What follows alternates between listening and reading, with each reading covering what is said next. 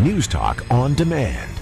Interruption-free audio where you want it, when you want it. 8:16, good morning. Your Friday morning as we polish off the week. Gerald Bauman in for Brent Loucks. Mr. Loucks will be back in the chair on Monday morning.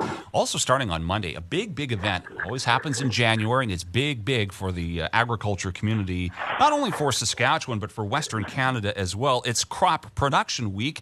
There are lectures, there are displays, there's a trade show element as well. Joining us this morning, farmer, agriculture journalist Kevin Hursh. Good morning, Kevin.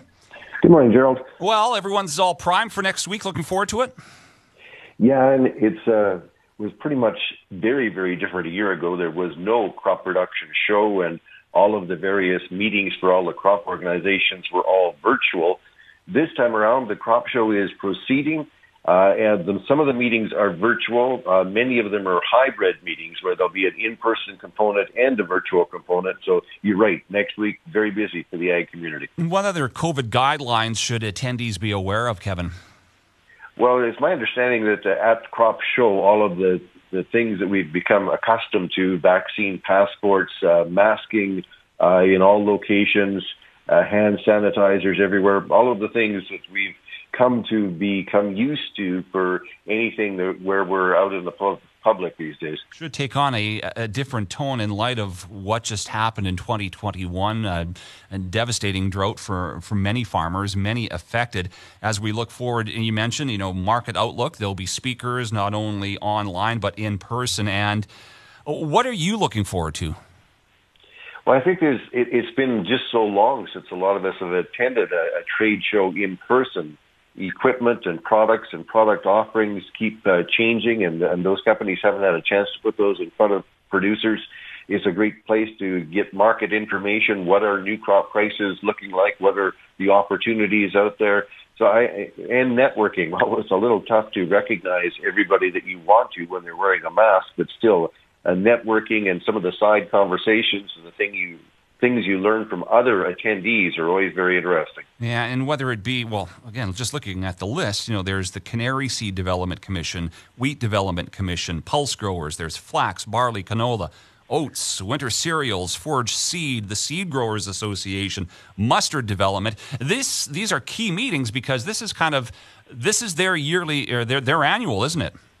And it's on the case of all those crop commissions, it's producer money that's funding those commissions to do research and market development work. And it's really, people like to go to the trade show and look at equipment and have that sort of fun, but I hope they take the time to attend at least some of the meetings, either virtually or in person, to see where their money is being spent and contribute to those meetings.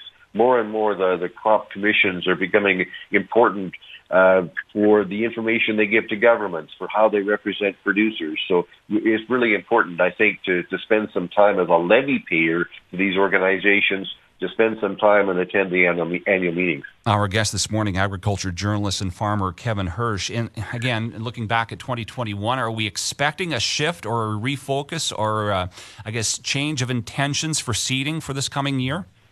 There's a whole bunch of factors in play. Most of the grain prices are at record highs. Fertilizer prices are also record high. In some cases, nutrients are left over in the soil because the crop wasn't sufficient enough to use those nutrients due to the drought.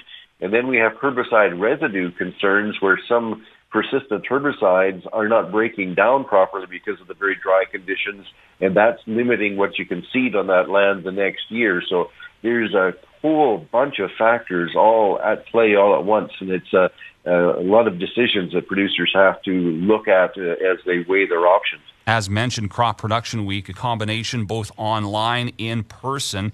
Where's it all happening, Kevin?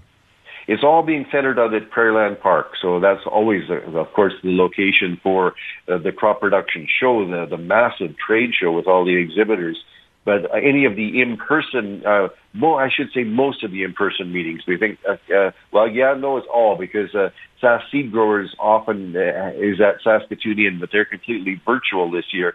So, and it's the folks at Prairieland Park that are handling all the virtual meetings as well as the in-person meetings. Nothing like, and again, I'm just jumping ahead, nothing like the spring rains to get things going. But, you know, I know for a lot of areas, they've received a fair amount of snow. That must be encouraging, again, after what happened in 2021. It is encouraging. Although a bunch of fluffy snow, it's nice to have something for moisture, but the moisture content of it takes quite a while to build up. It takes a lot of snow to make a big difference. But anything that's precipitation is certainly welcome going into the next growing season. Kevin, thanks for your time this morning. All the best next week. Thanks very much, Gerald. Take care. Yeah, it is 8:21. Agriculture journalist and farmer Kevin Hursh getting ready for crop production week in Saskatoon next week. The big focus at Prairieland Park.